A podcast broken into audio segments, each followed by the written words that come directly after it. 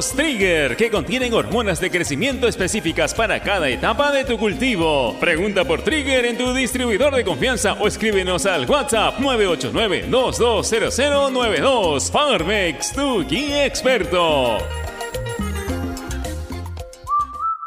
Porque la nueva normalidad nos hace padres más creativos. Porque somos padres 4x4, que hacemos de cocineros, nutricionistas, profesores, enfermeros y hoy más que nunca, los mejores economistas. Velamos por darle lo mejor a nuestros hijos y al mejor costo-beneficio. Porque queremos a nuestros hijos y queremos darle los mejores cereales. Prueba los nuevos cereales Unmana en sus diferentes presentaciones. Sin octógonos. Cereales Mana por una vida más sana. Encuéntranos en los principales autoservicios y bodegas del país. Ropa interior y calcetines Emperador. Para todas las edades, fabricadas y distribuidas en el Perú por Indutexa. Visite nuestra página web www.indutexa.com.pe. Ropa interior y calcetines Emperador.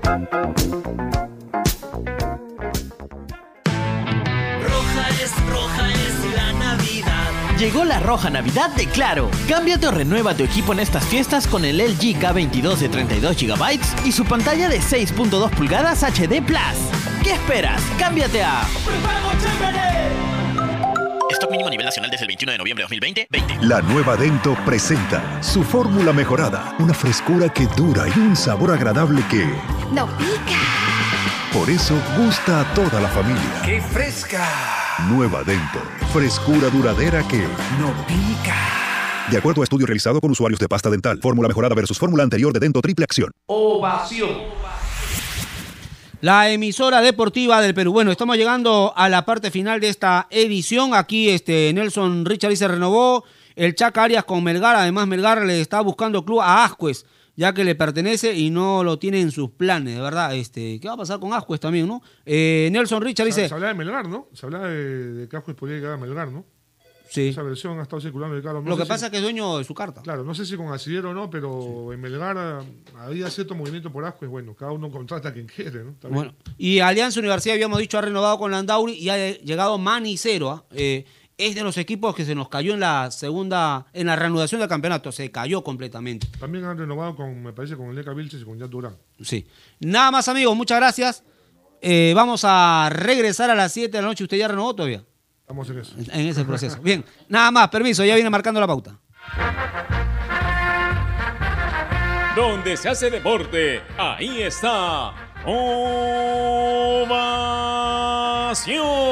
Primera edición llegó gracias a Claro, la mayor cantidad de ofertas laborales la encontrarás sin salir de casa en boomerang.com.pe. Nuevos empleos todos los días. Cemento Sol, porque en la vida y el fútbol sí lo podemos soñar, lo podemos construir. Dento, frescura duradera que no pica. Leche Gloria, hecha con pura leche de vaca desde hace 78 años. Apuesta y gana con las mejores cuotas del mercado solo en meridianbet.pe. Etna Express, los expertos en baterías. Cervosa, peruanos como tú, más de 20 años de experiencia transportando seguridad y confianza. Ladrillos Pirámide para un Perú que crece. Onimac, líder en venta y alquiler de maquinaria ligera, nueva y usada. Hipermercado Cerámico, los capos en productos Selima y Trébol. Generate, hidratador oficial de los atletas de la vida. AOC, una marca para ver. AOC, una marca para tener. AOC es posible. Con la garantía y calidad de Farmex. Y nuevos cereales Humana por una vida más sana. Prueba todos sus sabores, libre de octógonos.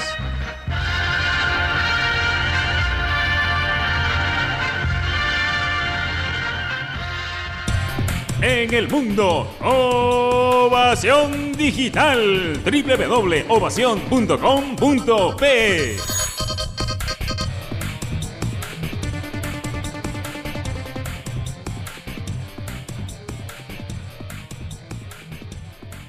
Este es un espacio contratado. Radio Ovación no se responsabiliza por el contenido del siguiente programa.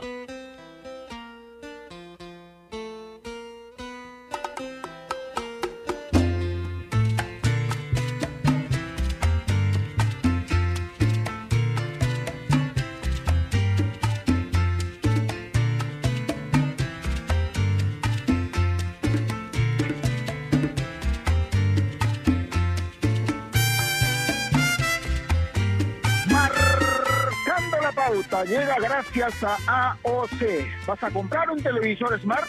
Con AOC es posible. ¿Qué tal? ¿Cómo le va? Buenas tardes. Siempre es grato volver a reencontrarnos aquí en los 620 de la amplitud modulada. Esta es Radio Ovación, la radio deportiva de Perú. Y estamos además enmarcando la pauta, programa de hoy correspondiente al jueves 3 de diciembre del 2020 un día medio nublado, pero que ya se siente su calorcito aquí en la capital. Estamos en- ya entrando al lo que se puede decir el verano. Estamos en el mes de diciembre, empiezan las correrías por Navidad, por Año Nuevo, eh, las idas y venidas, en fin, todo ese tipo de situaciones. Y en esa vorágine de cosas que están pasando, aquí estamos para hacer marcando la pauta. Y hoy tenemos un, un tema bastante interesante y además creo eh, acorde a la situación que estamos viviendo, ¿no? Porque esta pandemia ha llevado a una serie de situaciones que no vienen realmente nada bien para todos. Y aquí realmente se necesitaba mucha capacidad de gestión, mucha muñeca, mucha, digamos, intención de tratar de superar problemas que se han ido presentando en el camino, porque de eso se trataba realmente. Entonces, es una situación bastante complicada porque definitivamente lo que ha sucedido este año o lo que está sucediendo este año no estaba en los planes de nadie. Entonces, no es una situación normal, no es algo que podamos decir, eh, ya, esto sucedió y después viene. No, lamentablemente está durando mucho tiempo y no se sabe cuánto tiempo más tiene que pasar. Entonces, el fútbol o el deporte, muchas veces lo dije también, no están ajenos a esta situación y hay que ver cómo hay que superar este tipo de cosas, las dificultades que siempre se presentan, pero además no solamente es tratar de superar esto, sino que proponer soluciones y buscar alternativas para que la cosa esté mucho mejor. Porque, por ejemplo, eh, y creo que aquí sí cabe decir gracias a Dios, la Liga 1 Movistar ya está llegando a su final, más allá de pros y contras, de situaciones que han sucedido y de cosas que van a seguir pasando seguramente. La Liga 1 está terminando, está llegando a su final. Eh, se han jugado también eventos a nivel internacional como la Copa Libertadores, la Copa Sudamericana.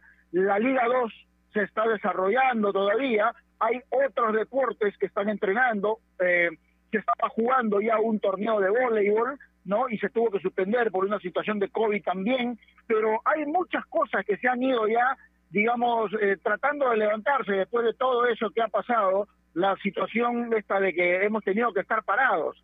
Entonces, en ese, en ese interín hace falta gestión deportiva. De eso vamos a hablar hoy. ¿Qué involucra realmente trabajar en la industria del deporte y qué potencial tiene para mejorar la salud de una institución privada o pública?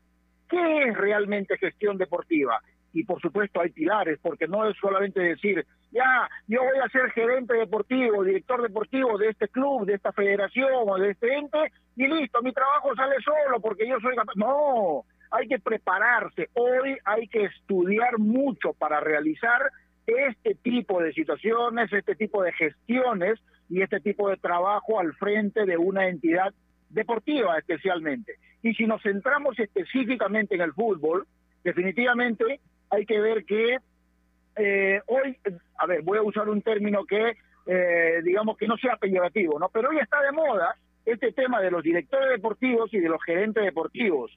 Entonces, ellos son los encargados de ayudar a los dirigentes a superar todos los problemas que se puedan presentar eh, fruto de esta pandemia, por ejemplo, del COVID-19, pero además para cristalizar todo lo que viene, todos los, los puntos y los temas que vienen en un proyecto, en un proyecto que tiene que ver con la constitución de un equipo de fútbol, ¿no? Con todos los, los, objetivos que se han trazado.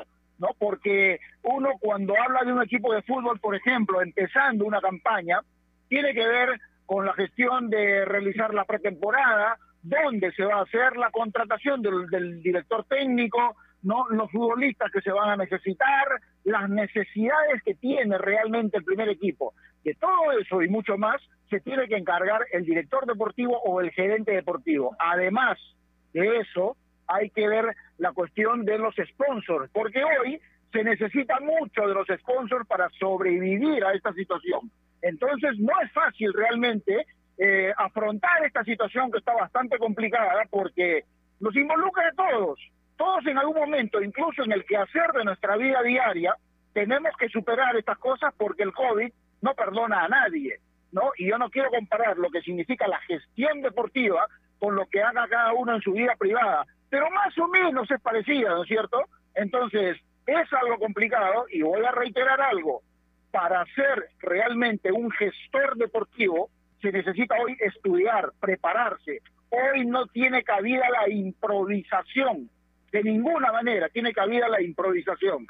Pero el término gestión deportiva realmente, para referirse a las acciones necesarias para realizar actividades o proyectos, se denomina como gestión a los trámites que se hacen con el propósito final de resolver situaciones, es lo que le venía diciendo. Dichos trámites deben permitir concluir proyectos establecidos y la finalidad de la gestión deportiva es que el gestor deportivo debe saber resolver cualquier situación que se presente en torno al deportista para que cualquier problema no se vea reflejado en su ámbito laboral y busque aprovechar sus talentos para brindarle estabilidad emocional y económica. Es lo que le decía, definitivamente hay que eh, tratar de que el profesional del deporte, en este caso, tenga todos los elementos a la mano para que pueda desarrollar su labor sin ningún problema. Pero ¿qué significa tener todos los elementos a la mano?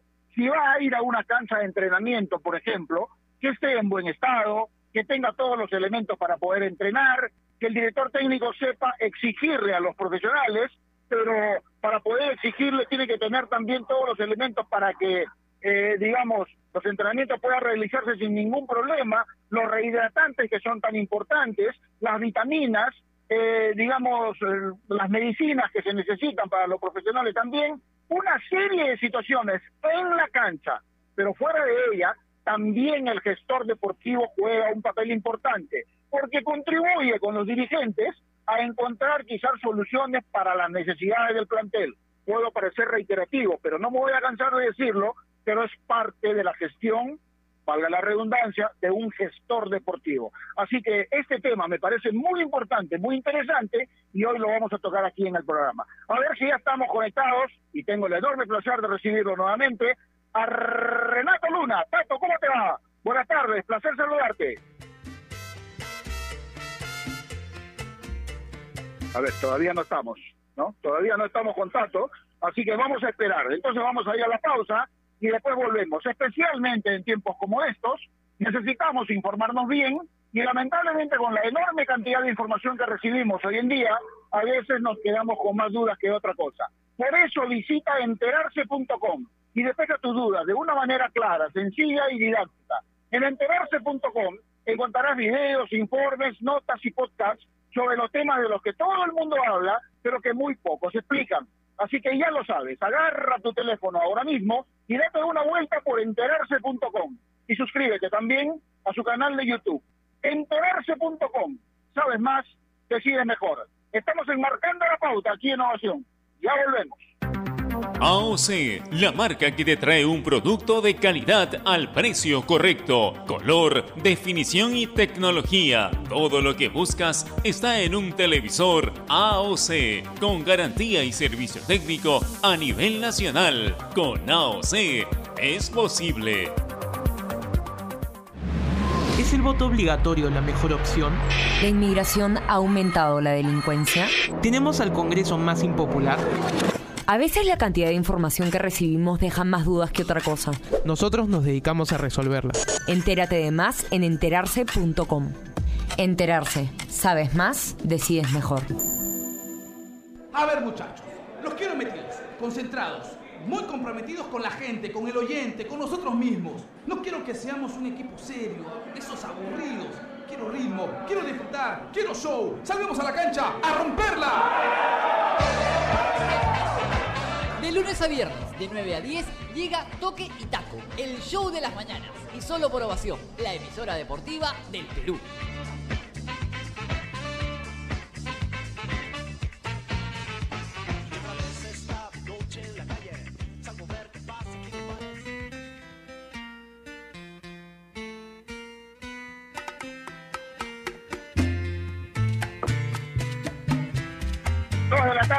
14 minutos, seguimos enmarcando la pauta aquí en la emisora deportiva del Perú, y hoy en el programa estamos tocando el tema gestión deportiva. ¿Qué involucra trabajar en la industria del deporte y qué potencial tiene para mejorar la salud de una institución privada o pública? Y hoy hemos hablado in extenso realmente la importancia que tiene este tema en el desarrollo del deporte en general. Ojo, del deporte en general, no solamente del fútbol. Hoy se ha vuelto, según mi forma de ver, hasta imprescindible realmente un gestor deportivo una entidad deportiva para que las cosas vayan mejor. Ya que hablamos de esto, tenemos que recurrir a los especialistas, a quienes realmente se han preparado para esto y además están haciendo muy bien su trabajo. Sean Ferrari, ¿cómo te va? Qué gusto saludarte después de tiempo. ¿Cómo andas? Buenas tardes.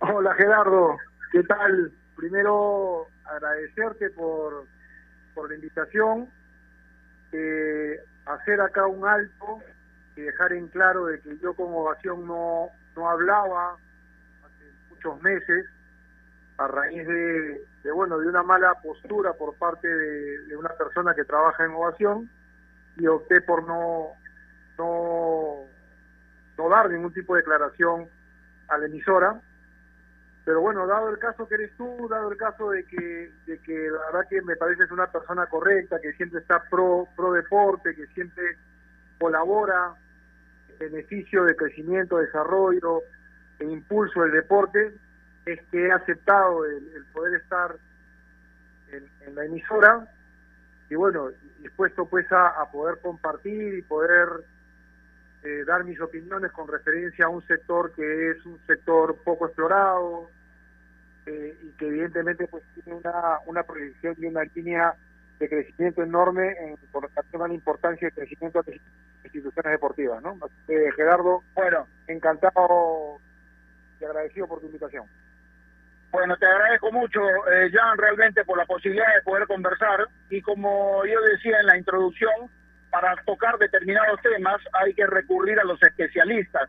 Y cuando uno recurre especialmente a los hechos, pero además a las redes sociales, que son tan importantes hoy e influyen mucho además en lo que tiene que ver el desarrollo de cualquier actividad, realmente pues tu nombre eh, sale a la palestra inmediatamente por la gestión que hiciste, por ejemplo, y eso por citar solamente uno, en Universitario de Deporte, ¿no? Que hoy de alguna manera se ve reflejado en este momento que vive la U, clasificado para disputar el título nacional, ¿no? que puede ser el título 27 que están esperado está por todos, pero además no tiene que ver solamente con la conformación del equipo. Hay muchas situaciones que también el gestor deportivo, o en este caso el gerente deportivo como eres tú, tiene que manejar.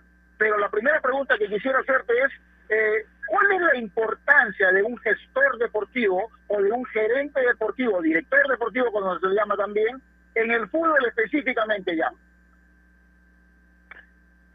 Mira, acá se tiene una, una visión eh, algo confusa con referencia a, a, lo que es la gerencia deportiva y la, la dirección deportiva. A eso le sumas el administrador deportivo.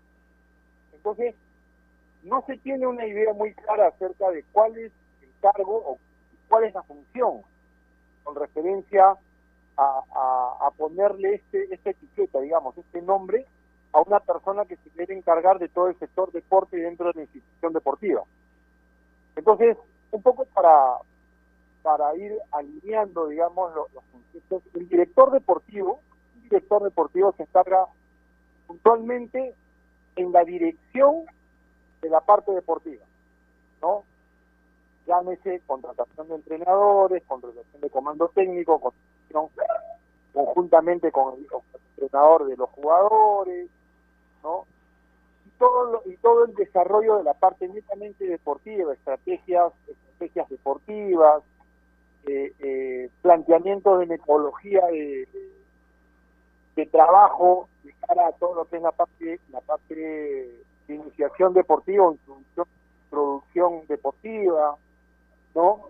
Entonces, es un tema netamente de elaboración y de ejecución en la parte deportiva. Lo que es la parte de gestión deportiva para el gerente deportivo ya implica otras cosas más, ¿no? ya es más la parte, digamos, logística, ¿no? Todo lo que es la planificación eh, logística de viajes, eh, elaboración de todo un diagrama de Gantt para ver pro- eh, eh, cronogramas y programas en función a fechas y tiempos para que calcen las pretemporadas, los partidos amistosos, las concentraciones. Hay un tema de mucha más elaboración, la parte logística, ¿no? A todo ello, este, ver pues to- todo el tema también de la reserva de los equipos y de los equipos de menores, ¿no? Competitivos y luego ya entra la parte de todo lo que es escuelas y franquiciados. Entonces, son dos cosas que, que si bien es cierto tienen relación, no son exactamente lo mismo, ¿no? Esto lo estamos hablando solo en el sector fútbol. Si esto lo trasladamos a otras disciplinas, eh, también es, es un tema es un tema complejo porque hay que también conocer el deporte como tal y el desarrollo de- de- del deporte como tal. Y si esto lo, lo llevamos o lo elevamos hacia el sector público, ya implica otras aristas, porque en el sector público hay que recordar de que en las áreas de, de, de cultura, educación y deporte que existen en los gobiernos locales o en los gobiernos regionales, ¿no? Es mucho más integral el desarrollo del deporte, ¿no? Porque tiene que ir amarrado a, por ejemplo, programas para cortar la delincuencia juvenil, por ejemplo, programas eh, para reducir eh, la obesidad en las personas, ¿no? De tales, a, tales edades. Entonces todo tiene que ir relacionado con programas en deporte y eso pues se desarrolla dentro de eh, sector público en, en- en- los gobiernos locales y en los principalmente, ¿no? Porque después también te puede decir a, a los colegios, por ejemplo, los co- colegios estatales, universidades estatales, y donde también tienes que desarrollar desde otro ámbito justamente el sector deporte, ¿no? Basado en ciertos lineamientos que te, que te indica la, la universidad o el colegio. Es cierto. Pato Luna, ¿cómo estás? Buenas tardes. Ahí estamos con Juan Ferrari. Hola Gerardo, ¿cómo estás? Eh, un saludo para todos los que sintonizan a esta hora de la tarde marcando la pauta. Un saludo para Jan Ferrari. Y qué bueno, porque veníamos hablando con el tiempo, Gerardo, de que este es un tema súper importante y del que se habla poco. Quiero preguntarte, Jan, y agradeciéndote de nuevo por tu tiempo, hablas de lo integral en cuanto a, a- a gerenciar deportivamente un club. ¿Qué factores dificultan esta manera integral de ser desde la estructura? Porque entiendo que es eh, supervisar el tema del fútbol femenino, el fútbol de menores, los mayores y otros deportes que pueden haber en una institución deportiva. ¿Qué factores dificultan el hecho de que se necesite hacer de un trabajo de este tipo gerencial algo integral? Mira, es importante eh, el hecho de que hayan cabezas definidas, ¿no? Y digo cabezas es una presidencia, ¿no? Eh, eh, una persona que esté un administrador, ¿no? Este, encargado de, de la institución, un dueño, un dueño de una institución. O sea, que la cabeza tenga clara de qué es lo que quiere hacer con su institución. Y a partir de ahí se tiene que eh, plantear una organización de tal manera donde los ROF, los MOF, eh, eh, los organigramas estén bien establecidos y a partir de ahí las funciones vayan de la mano con el objetivo, ¿no? Porque de nada te sirve contratar un gestor deportivo si es que el presidente del club, el administrador del club o el dueño del club le hace caso al primo, al sobrino, al amigo o, o al representante que vino por el costado y le dijo, oye, hay que hacer esto, mejor hay que no le hagas caso a este. Entonces, cuando hay ese cortocircuito, el gestor deportivo al final termina termina sin, sin- sin piso. Y todo lo que uno pueda planificar se puede diluir y evidentemente no se llega al objetivo trazado inicialmente en función a lo que te pide esta cabeza, ¿no? Este, este, este presidente, este dueño, este administrador. Entonces yo creo que todo parte de la premisa de qué es lo que se quiere con la institución. Se quiere dar el paso de profesionalizar su institución, se tiene que conseguir un director deportivo, o en este caso un gerente deportivo, con las ideas claras, con la experiencia correspondiente y con la organización acorde con lo que se va, con lo que se va a querer para poder llegar a los objetivos trazados a mediano, largo o eventualmente corto plazo. Jan, a ver, yo estoy, yo tengo una premisa que eh, si estoy equivocado, por favor te rogaría me, me lo digas. Por lo menos en lo que tiene que ver en la gestión deportiva se ha vuelto tan importante y yo diría hasta imprescindible la presencia de un gestor deportivo en cualquier instancia del deporte. Pero, ojo, no es cualquier gestor deportivo tampoco, porque no es cuestión de decir, porque yo jugué o yo practiqué este deporte o porque conozco la realidad, puedo eh, desempeñarme en esta función y solucionar los problemas. Hoy no, me parece que hoy hay que estudiar, hay que prepararse y hay que conocer de todos estos temas, pero científicamente, para poder meterse de lleno en esta labor y desarrollarlo. ¿Estoy en lo cierto? Es correcto, es correcto. Hoy, si, si antiguamente uno pensaba, ¿no? o al menos se tiene esa imagen, ¿no? de que el futbolista profesional cuando termina la carrera de futbolista, el siguiente paso que daría sería el ser entrenador. Es lo que normalmente uno piensa, ¿no? Termina de ser futbolista y pasa a ser entrenador. Es cierto. Pero el tiempo, ¿no es cierto? Y, la- y las experiencias te hacen ver de que no todo futbolista o es futbolista profesional es un buen entrenador o va a ser un buen entrenador. Entonces, ¿dónde está, dónde está ahí el punto de quiebre? En la capacitación, en la preparación. Mientras más preparado estás, más capacitado estás, mientras más estudios y, pasantías has tenido dentro de tu, de tu, de tu etapa de preparación para ser entrenador, vas a estar mucho más cerca al éxito que evidentemente a la derrota. Pero si eres un exfutbolista que ha sido bueno, que ha sido o, regularmente bueno, piensas que ya con eso te, va, te bastó y te dan la oportunidad, porque pasa, ¿no? Porque pasa, de dirigir un equipo de fútbol profesional, evidentemente vas a estar más cerca a que te vaya mal, a que, a que te vaya bien. Y a partir de ahí tú mismo te cierras la puerta. Entonces yo soy un convencido, como bien lo dice Gerardo, que mientras no tengas preparación es mejor no presentarse. Lo mismo pasa en este sector de la gestión, ¿no? No por el hecho de, haber tenido participación en el fútbol profesional o en la alta competencia, significa de que vayas a ser un buen gestor o un buen director deportivo, porque para ello tienes que haber pasado por una cantidad de experiencia, tienes que haber pasado por una cantidad de, de capacitaciones y de, y de enseñanzas que te hacen ver eh, ejemplos o casos de éxito para que con ello lo puedas trasladar a tu realidad y con ello puedes comenzar a hacer un- un- una ruta, un camino. ¿no?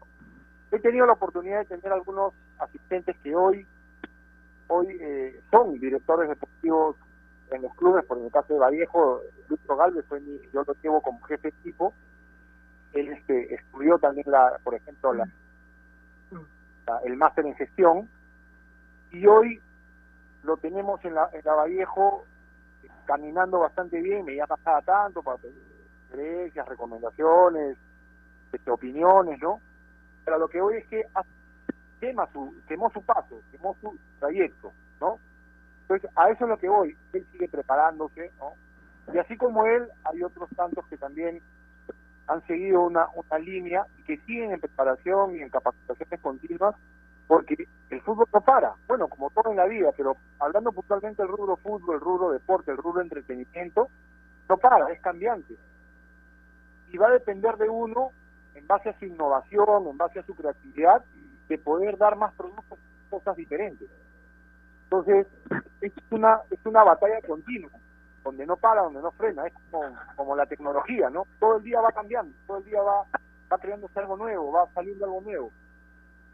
Y ahí es donde se ve la capacidad realmente del sector, ¿no? En función a nuevas técnicas, en función a nuevas a, nuevos sistemas, a nuevos formatos, a nuevas formas que uno puede plantear, proponer y evidentemente hacer que la funcione, ¿no? Porque también uno puede proponer, pero si no funciona, no, no sirve de nada, ¿no?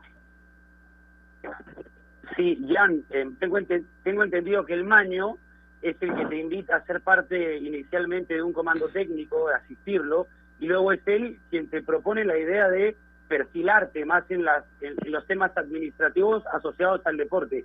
Y en este sentido, de lo que se comenta de la preparación, quiero preguntarte, ¿qué valor agregado le da el hecho de que hayas sido futbolista profesional, que hayas conocido la cancha, que hayas conocido los códigos dentro de un camerín, para encargarte más adelante de hacer gestión deportiva? Mira, en primer lugar, gracias por mencionar a, a mi maestro, porque en realidad no hubiera sido por él, yo la verdad que no me hubiera, no me hubiera encaminado en este sector. Siempre pues, yo la verdad que extraño mucho las conversaciones con Año porque era como una, como una enciclopedia, para mí era espectacular tenerlo al más importado, porque la verdad que me direccionó de muy buena manera y me hizo ver cosas que yo la verdad estaba desenfocado, pensando en, en ser entrenador y él me aclaró el panorama y me dijo que, bueno, que tenía más el perfil y ahí es donde hablamos de perfiles, ¿no? Y es, y es algo que me grabé siempre con el tema perfiles, acerca de, cuál era mi ruta, ¿no? Entonces, la verdad que no se equivocó y la verdad que yo en ese sentido pues siempre le voy a estar agradecido a, a Taño. Eh, ¿Cuál era tu segunda pregunta? ¿Cuál es el valor agregado que le da al hecho de ser gestor deportivo tu paso por el fútbol, el haber sido futbolista profesional? ¿Qué valor agregado le da a la chamba, al trabajo, a la función de un gestor deportivo?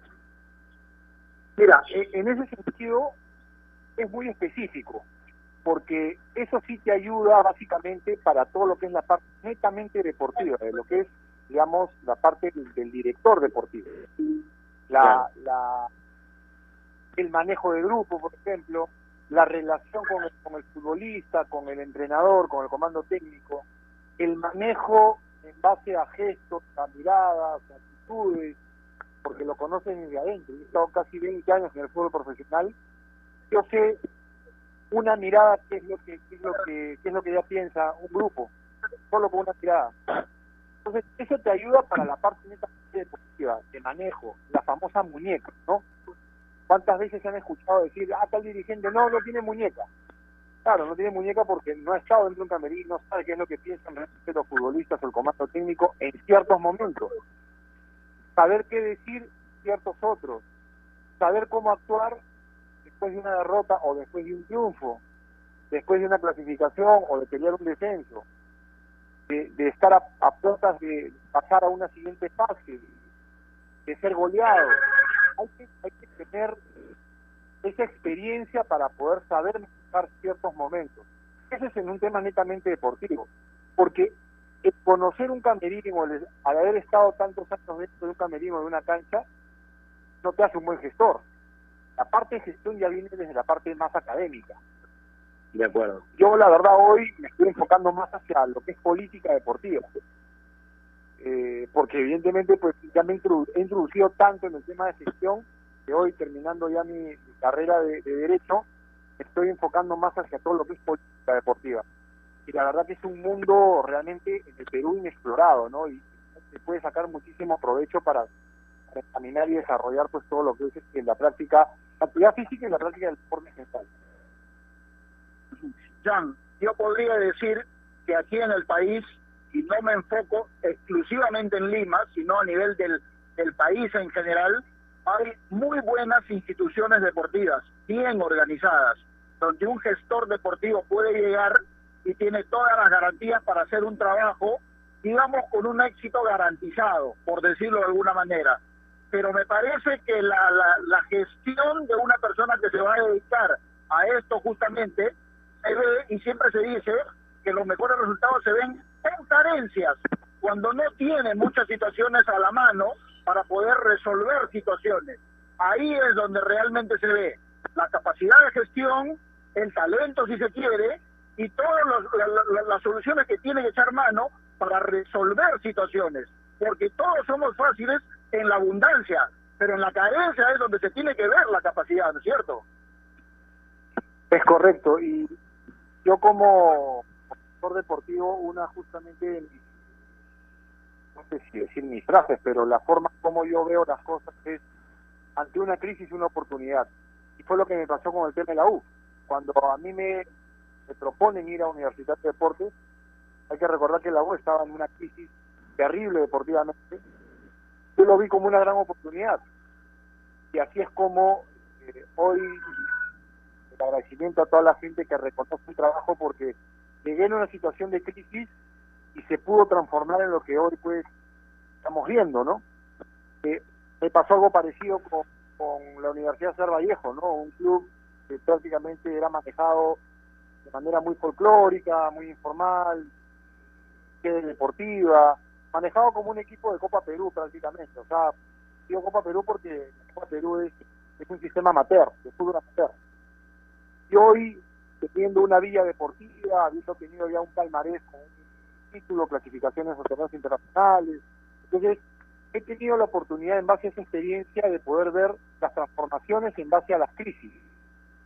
Y, y si es que nos vamos a enfocar hoy, por ejemplo, en el caso de Alianza, yo lo veo más como un tema de oportunidad para una reforma, para una reestructuración que realmente una crisis. Creo que es un buen momento para que pongan las barbas en remojo, puedan ver esta situación como una gran oportunidad para poder reestructurar y hacer un cambio integral dentro de toda su estructura deportiva.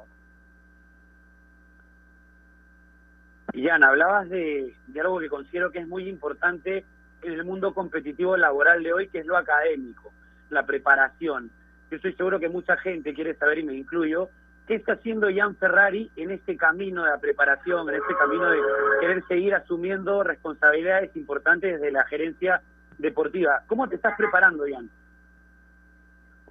Mira, yo en realidad eh, tengo ya los lo más, tengo un máster, tengo un diplomado en, todo lo que es de gestión deportiva, ¿no? En la Universidad Europea de Madrid, en la UPC, eh, pero ahora estoy ya terminando mi carrera de Derecho, donde mi siguiente paso va a ser una maestría en Derecho Deportivo.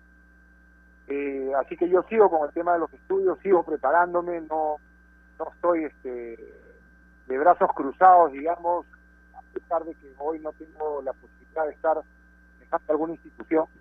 Así que es el momento de seguir yo preparándome y creciendo académicamente, porque eso al final es lo que a mí me nutre para poder ejercer o ejecutar todo lo aprendido, ¿no? Por ello que yo hablo hoy de política deportiva, porque hay, justamente estaba revisando legislación comparada con otros países, ¿no? He visto España, he visto México, he visto Argentina y Colombia, y la verdad que estamos, estamos en pañales. Y eso, todo eso es lo que tendría que comenzar a aplicar en beneficio del desarrollo y crecimiento del deporte. Entonces, la parte académica es crucial, la parte académica es importantísima, la parte académica eh, no es simplemente este, haya estudias y listo, ¿no? O, para qué me sirve estudiar si he jugado al fútbol y o ya tengo la experiencia. No, todos los días se aprende algo, todos los días hay cosas por mejorar. Y bueno, yo particularmente estoy de idea, ¿no? De que uno no puede dejar de estudiar, uno no puede dejar de aprender, porque apenas paras, se oxida el, cerebro y, a partir de ahí pues ya comienzas a, a, decaer, ¿no? En cuanto a ejecución, en cuanto a, poner en práctica todos los conocimientos. Jan, esta es la última de mi parte y agradeciéndote por supuesto por tu tiempo. Háblanos un poco de la diferencia, por ejemplo, del trabajo que hacías en Vallejo y en Universitario, donde el objetivo me parecía que era eh, había un solo objetivo respecto a lo, a lo que pretendía cada club, y del trabajo que hacías en el IPD, por ejemplo, que me parece era mucho más amplio el espectro ahí. Mira, eh, es una pregunta eh, para hacer algo largo, porque en el caso de la Vallejo entré como un gerente deportivo, pero hacía la función de un gerente general.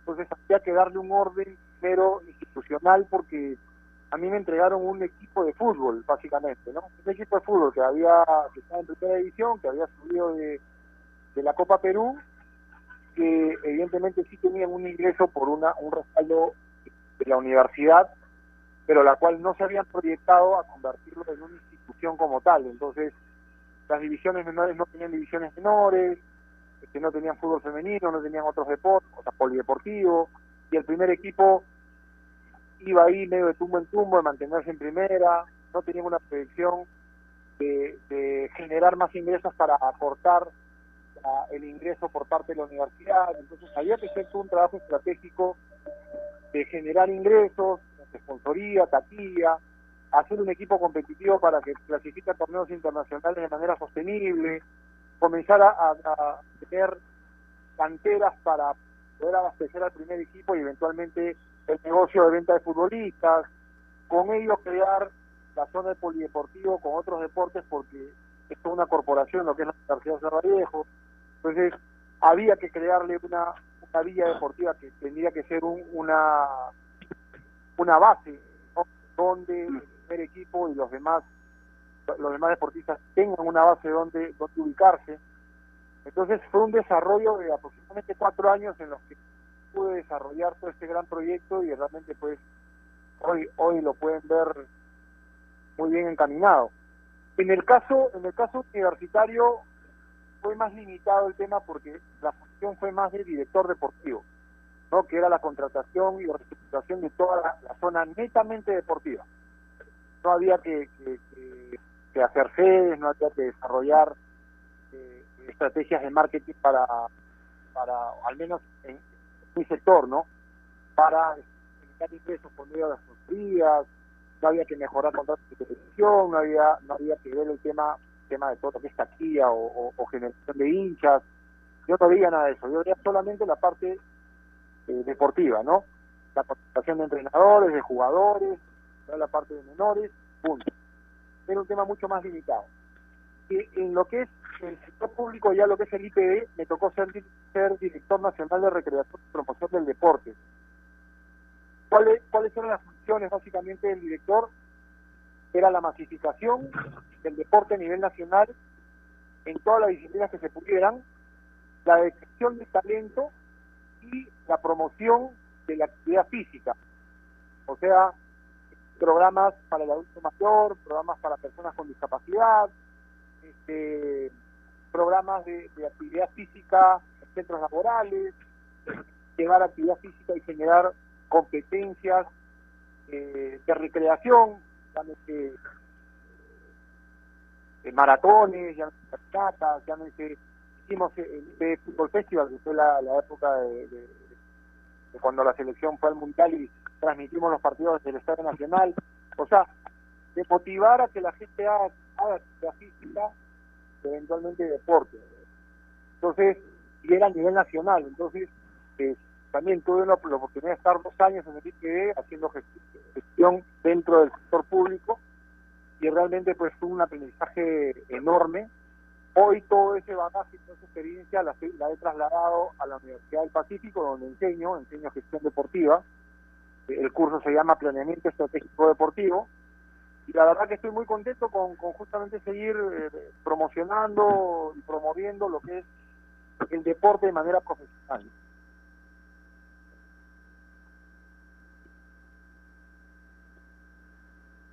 ¿Tato?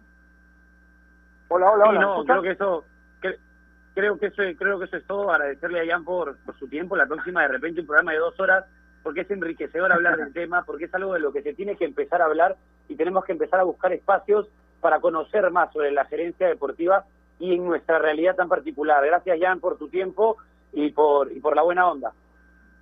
Es cierto. No, pues, Es encantado. cierto.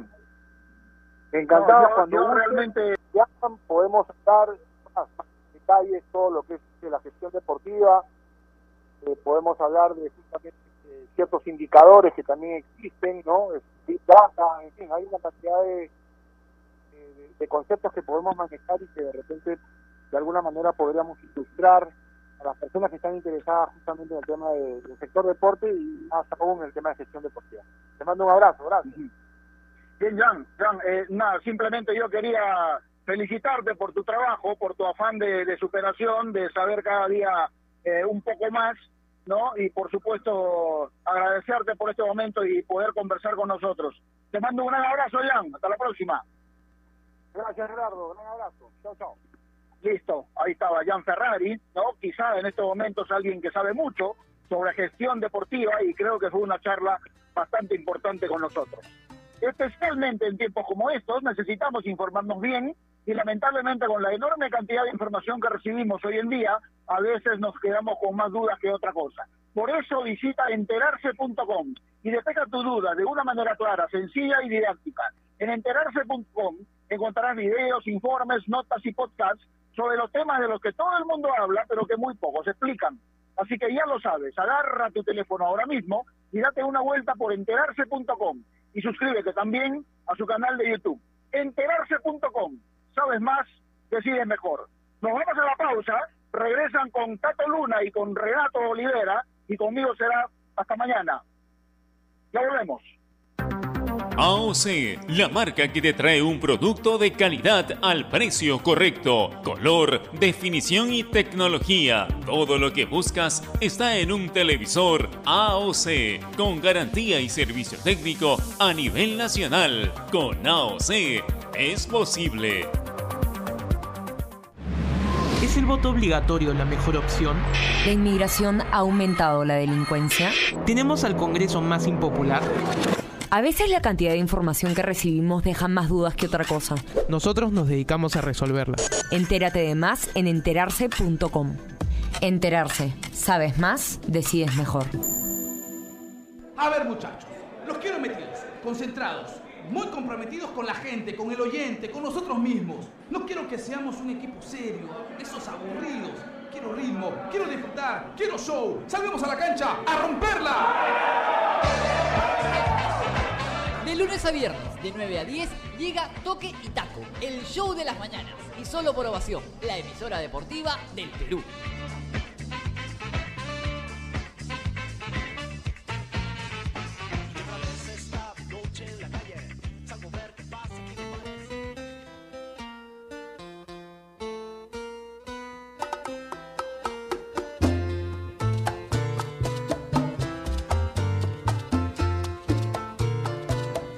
La tarde con 45 minutos. Soy Renato Lunes. Tuvimos una charla interesantísima con Jan Ferrari. Nos habló de su paso por algunos clubes y lo que está haciendo ahora para seguir eh, en el mundo de la gestión deportiva. Gerardo Flores se despidió, tenía que cumplir con obligaciones laborales, pero ya me acompaño. Estamos juntos enmarcando la pauta. Renato Olivera. Renato, muy buenas tardes, hermano. Bienvenido para esta parte final y un poco para saber respecto a esta tarea pendiente, ¿no? Gestión deportiva en nuestro deporte. Tato, ¿cómo estás? Un abrazo para ti para todos los que todavía están aquí con nosotros enmarcando la pauta. Dale la pauta Gerardo con lo que sí.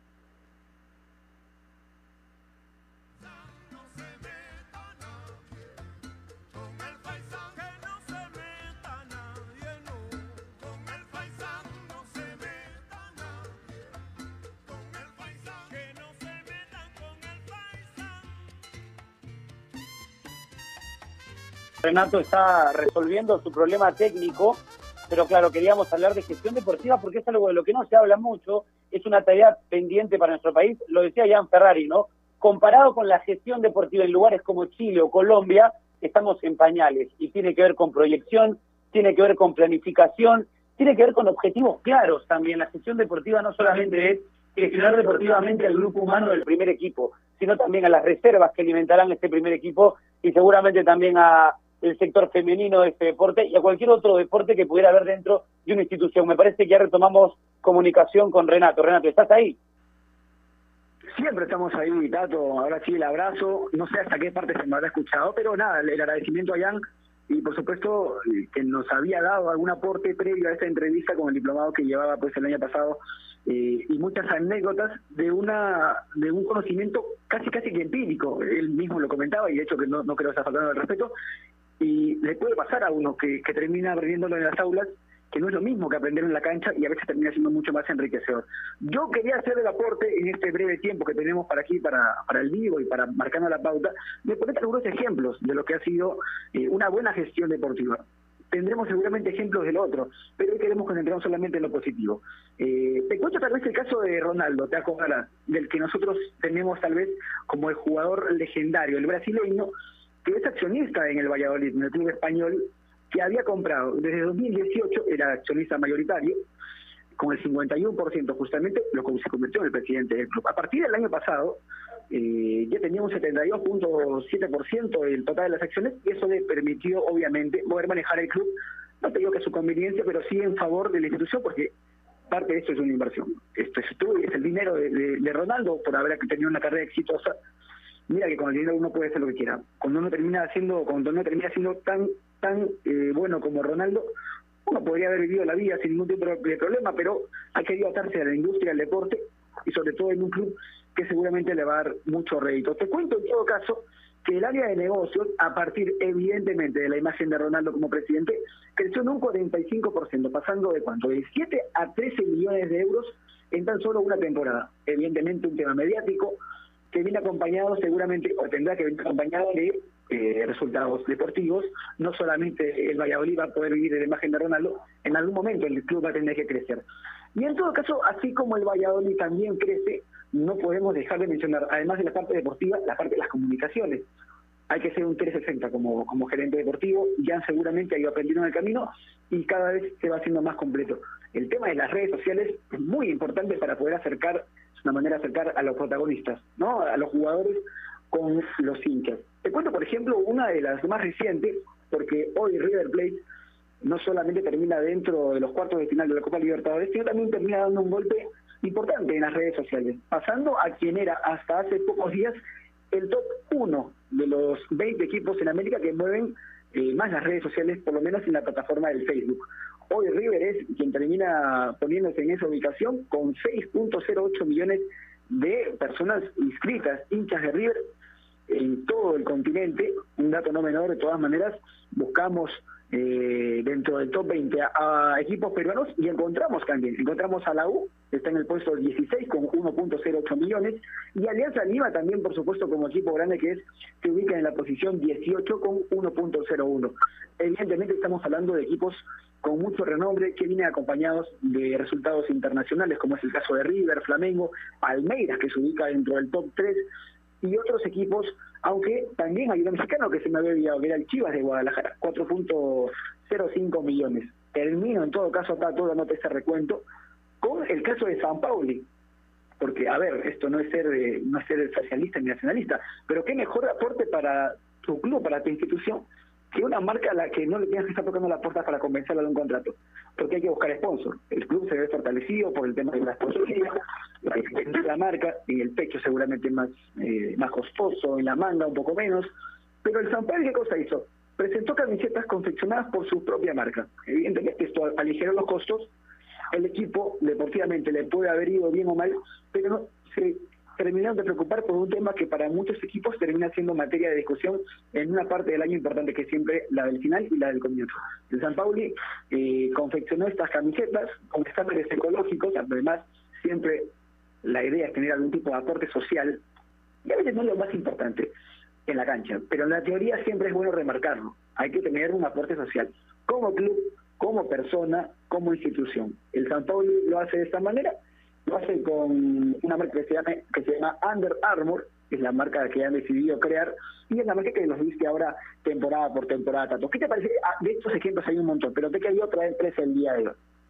Excelente, Renato, porque nos has diagramado de una manera eh, bastante clara algunos sucesos que permiten entender cómo se gesta deportivamente un club, desde la imagen de Ronaldo, como sucedió con su equipo, porque es importante también, a partir de una imagen, lograr el objetivo que es llenar las arcas, empezar a crecer año a año y no decrecer. Ese es el primer objetivo de cualquier club, que se vea en el paso del tiempo alguna suerte de crecimiento. Y lo de las redes sociales, hoy más que nunca, y seguramente va a seguir siendo de esta manera, es determinante para este engagement, no para esta relación equipo-hincha, para seguir generando hinchada, que es importante seguramente para la historia de cualquier club, para que se mantengan como parte de la cultura de un país. Pero también, Renato, te propongo hablar un poquito ya en la parte final, estamos entrando a los minutos finales de Marcando la Pauta, te propongo el caso negativo, ¿no es cierto? Y el caso que tiene que ver con los equipos de nuestro país. ¿Por qué? Porque la gestión deportiva de algunos equipos obedece a que el objetivo claro y puntual sea llegar a la fase de grupos de la Copa Libertadores y ahí acaba eh, la planificación respecto de su objetivo. El objetivo no es seguir avanzando, ¿no? Los clubes lo que hacen es eh, planean o planifican su año a partir de los ingresos que van a tener y los grandes equipos, los que están acostumbrados a ir al torneo internacional, postulan este ingreso de campeonato como el ingreso obvio, el ingreso obligado, ¿no es cierto? Pero lo que sucede es eso, que al pensar en un objetivo cortoplacista, que es el de ir al campeonato internacional, para tener ese dinero y aprovecharlo en lo que quieras, no se piensen que avanzando de fase el dinero va a ser mayor y te permite facultades diferentes, te permite hacer otras cosas con la cantidad de dinero que ingresa. Eso tiene que ver con el gestar, ¿no? Planificar, organizar, revisar y concluir en un objetivo programado. Puede ser pragmático, puede ser más trabajado, pero lo cierto es que los objetivos son los que en nuestro campeonato o en nuestro fútbol parece no ser tan claros. Veamos lo de Sport Huancayo. Sport Huancayo es eliminado en los octavos de final el día de ayer de la Copa Sudamericana, pero es un equipo que planifica correctamente porque sabe que todos los años, para meterse en la élite del fútbol peruano, tiene que ir todos los años al campeonato internacional. Si no vas uno, tienes un hueco en el presupuesto porque es un presupuesto proyectado. Hay casos de los buenos, hay casos de los malos y hay casos que se convierten en modelos para que nuestros equipos empiecen a gestar correctamente eh, eh, sus recursos y optimizarlos también para obtener sus objetivos. Objetivos que hoy tienen que ver con el rostro internacional, por ejemplo planificar, ¿no? La palabra que tal vez está o no está dentro del vocabulario de muchos gerentes eh, deportivos aquí en nuestro país, son cortoplacistas, no hay en todo caso un objetivo claro en el mediano, más aún en el, largo plazo, y eso se mucho seguramente en lo que, en cómo la forma como se, se fue trabajando aquí en el fútbol peruano. Los contratos de jugadores siempre de un año. Uno, uno ve eh, los casos en, muchas partes del mundo, en Europa, contratos atando jugadores, atando en el buen sentido, evidentemente, eh, jugadores hasta el 2024, hasta el 2025, y aquí es, es ver qué pasa, es ver qué pasa en el año, si termina siendo beneficioso para el club, y si es que no, bueno, eh, hasta ahí queda la relación. Hoy, evidentemente, bueno, este año tuvimos en realidad, y para el que obviamente estudia Derecho Deportivo, eh, habrá estado seguramente muy nutrido en cuanto a la cantidad de casos porque hubo más, hubo más de uno y seguramente no estaba dentro de la planificación que un club eh, intentaba más o menos presagiar, por lo menos eh, en el caso, por ejemplo, específicamente de Alianza, que contó con mucho material futbolístico, pero claro, en lo humano, en lo profesional, seguramente terminó, terminó, terminó patinando. Me voy con la última solamente tanto porque a veces eh, el rédito o, la, o el logro de un equipo, el que un equipo sea conocido mundialmente, como Barcelona, eh, seguramente como el Real Madrid, tiene pues un trabajo eh, que viene de hace muchos años, pero claro, al Barcelona y al Real Madrid no lo conoce. Hay otros equipos que se ganaron ese, ese lugar porque consiguieron cosas muy importantes. Boca Juniors es conocido en absolutamente todo el mundo porque es casi es un equipo que, despierta pasiones en, cada rincón del planeta. Y hay momentos donde el equipo tiene una oportunidad. Hay equipos a los que, como se dice, se les presenta la Virgen. Y no te digo que Newell's, Newell's Old Boys seguramente no está eh, a la altura de alguno de estos equipos. Pero pasan ese tipo de cosas como la del fin de semana, con Messi sacándose la camiseta de Barcelona y descubriendo la camiseta de Newell's, evidentemente del equipo del que les hincha y por el que Maradona también jugó en alguna época de los 90. Y el equipo tuvo un impacto enorme, enorme a raíz de eso, porque la gente en algún momento, los que no son futboleros, evidentemente, dice camiseta de dónde es. Y porque son de Newell's Old Boys, ese equipo de dónde, de Argentina. La cuestión es que las redes sociales y el impacto que tuvo eh, la presentación mundial de la camiseta tuvo beneficio de casi 363 mil millones de interacciones lo que tuvo evidentemente un millón y medio de reproducciones de video, 14 millones de impresiones, 300 mil likes, además de 312 mil reproducciones de video en distintas plataformas, Instagram, Twitter, Facebook, las redes sociales de Nubes estallaron y hoy se conoce mucho más al equipo que vio nacer eh, primero, bueno, a, a Lionel Messi y donde también tuvo una etapa y para mucho mejor jugador de todos los tiempos.